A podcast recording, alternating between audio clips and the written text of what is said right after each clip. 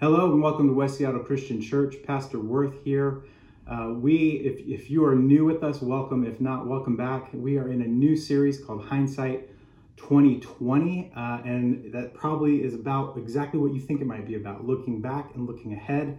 Uh, so last week, Matthew began this whole thing that we began talking about with the genealogy, which I asked you to read. I know you're like, oh, this is church. Aren't you supposed to do all the reading for me on Sunday? Well, uh, no, I'm not. There is always work required on your part, always.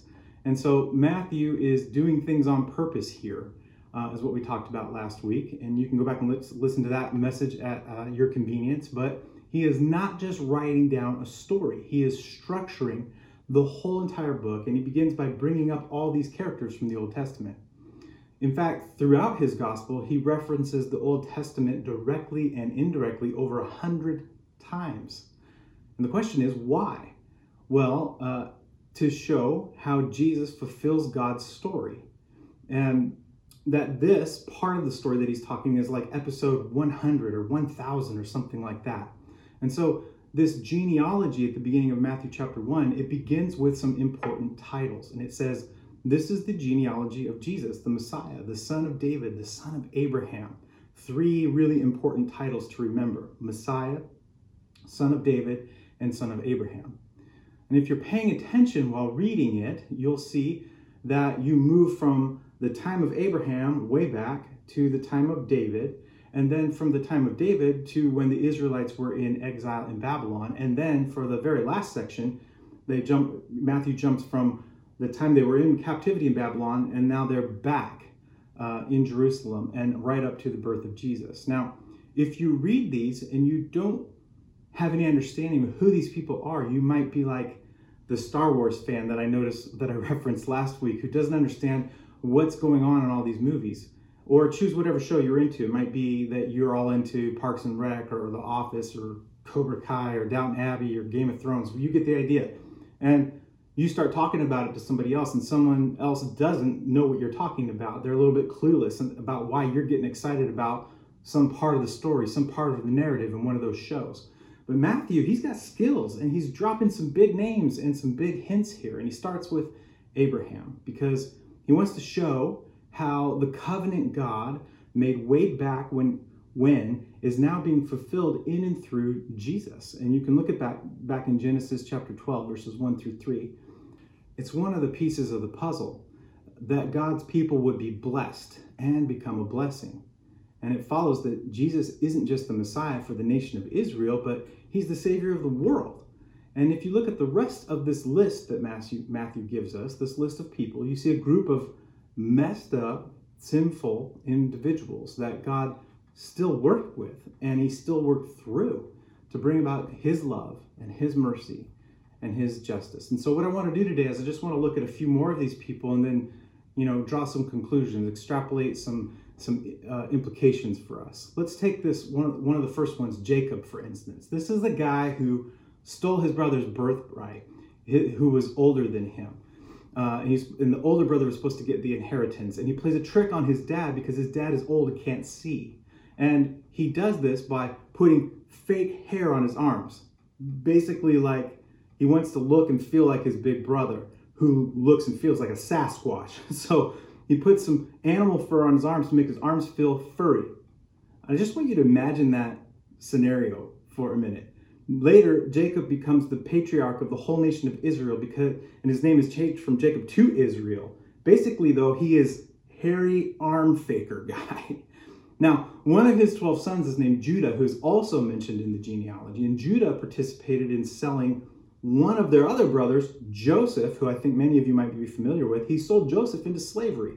To which I go, look, I had a bunch of fights with my little brother when I was growing up, but I never sold him into slavery, and he never sold me into slavery. So here's Judah. He sells Joseph into slavery in Egypt, which God then miraculously uses to rescue the rest of the family uh, from famine. Another person that's mentioned in this list is Rahab, one of four women mentioned in the genealogy. She is not Jewish. She is a prostitute and a foreigner, but basically she's in the list because she did an amazing thing and hid some Jewish spies.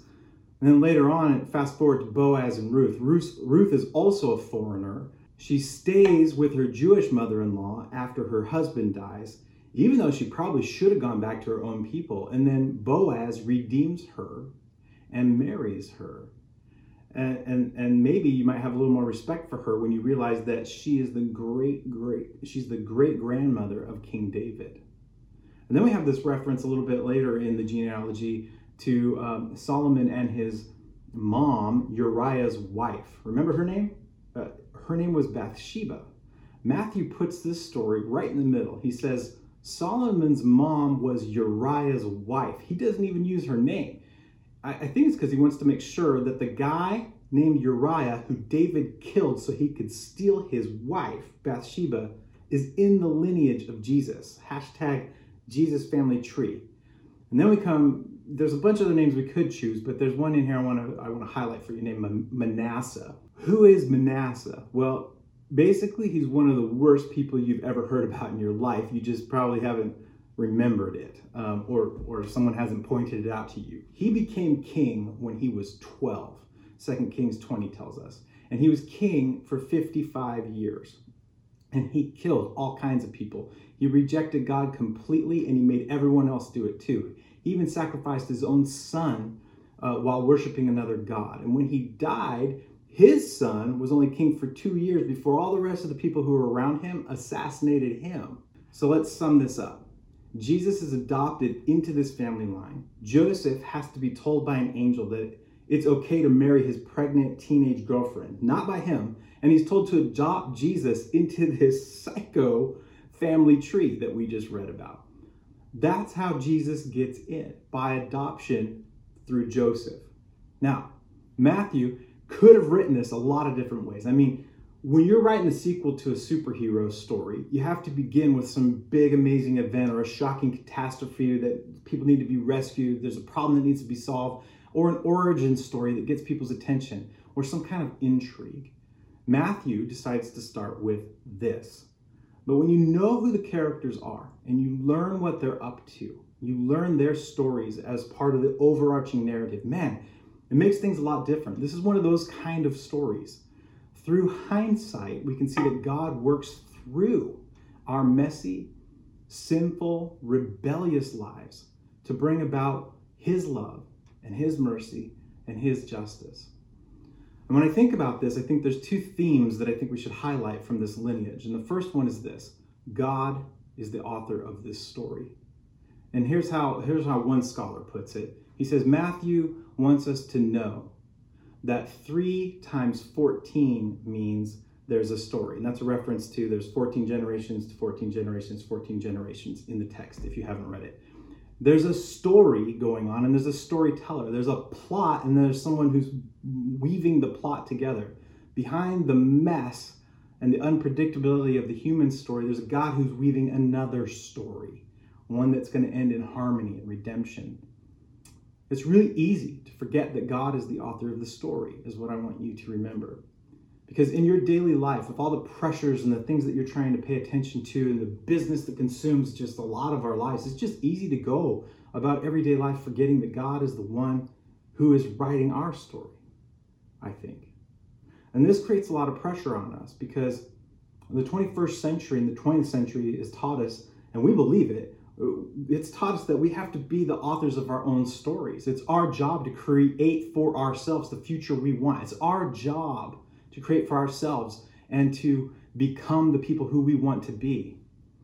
The deal is, though, and I wonder if you've noticed this, is that it's, it's just too much for us. We weren't meant for this. We, we weren't created to do this. We were created as characters in a story, not the author of the story. And so it's our challenge and it's our privilege to try to live into the story that God is writing. We got to keep that perspective this year. Because if it's up to us, we get into trouble. But if God is still active and present and writing his story, then we have a lot of hope for our stories in the midst of that. The second theme is that God's mercy is in this crazy lineage of Jesus. The story that God is writing, it's just full of mercy. It's just chock full of it. God could have given up on these people at any time, but He's not exclusive. And He includes people from the outside people who were not part of the chosen people of God, who were not Jewish. He includes broken people. Jesus spent all of his time with people who were considered broken, people who were sinners, eating with them when people judged him for doing so, offering them mercy, offering them forgiveness, giving them a second chance and a third chance and a thousandth chance. There are all of these messy sinners in his family tree. And the point is this it's part of the narrative that God is writing. Jesus lives and dies among sinners, for sinners. This matters right now, this year, living into this next year. It's not about being perfect. It's about recognizing that God can work through you in spite of your imperfections, despite your sin and your brokenness. And God can bring healing and wholeness into your life when you put your trust in Jesus and let God write the story he wants to write. Each of these people in Matthew's list of Jesus's messed up family tree, these broken people, God chooses to use them anyway. So I want you to look back at 2020 with hindsight and look back at your own past beyond that and ask this question How could God be inviting you to rewrite your understanding of your own past in light of the grace that we have in and through Jesus? When you look back at your own personal life and story just this last year in 2020, where do you see God at work? Now might be a good time to stop and consider that question if you haven't done that kind of work lately. When you look back at your own personal life, your own story in 2020, where do you see God at work? What about in the years prior to that? Are there are there moments in your life that you can point to and say, God, God was working there even though I didn't know it? Here's an exercise you might want to do. Look back over your life from this last year, or maybe if you have time, your whole life, if you want to spend several hours or maybe even days doing this, and just try to put your storyline in chapters. Just take this last year, for example. What was the first chapter of this last year like for you? What would you call that chapter? What happened in that chapter? How'd you transform from chapter one to chapter two? And what was chapter two called? What happened in that chapter? Basically, I want you to just look back at your life and write it into narrative form. What were the major events? What was going on? And then go back through the chapters of your life from this last year and ask, what was God doing? What was God teaching me? How is He guiding me in any of these particular chapters? How is God? How is God authoring my life? Kind of like a spiritual history. What was God teaching me in these chapters?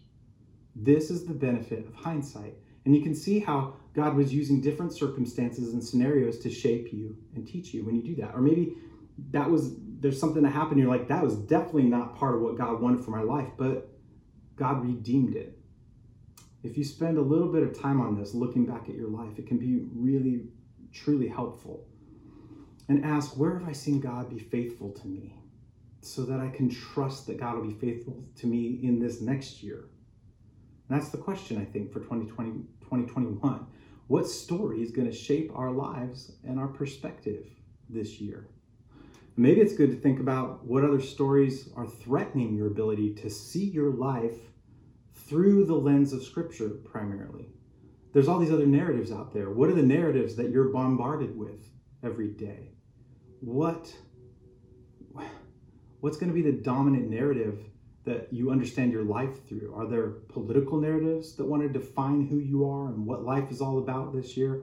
Are there maybe there's like self-help or personal happiness narratives that want to define your life or tell you that life is mostly about your contentment and your happiness and you should do whatever it takes and whatever you need to do to pursue that? Are there maybe there's career narratives or success narratives or financial narratives or there's the whole family expectation narrative, all these things that might want to define your life in 2021. And the deal is, is if you can name them, if you can at least name them, write them down somewhere, maybe even share them with somebody else. That's going to help you release some of the power that these narratives hold over your life. And keep the narrative of Scripture in front of you as the primary narrative, the primary lens through which you see yourself and the world. That question again is how could God be inviting you to rewrite your understanding of your own past in light of the grace that we have in Jesus? And I'll leave you with that. Until next time, this is Worth Wheeler for the West Seattle Christian Church. Grace and peace to you all.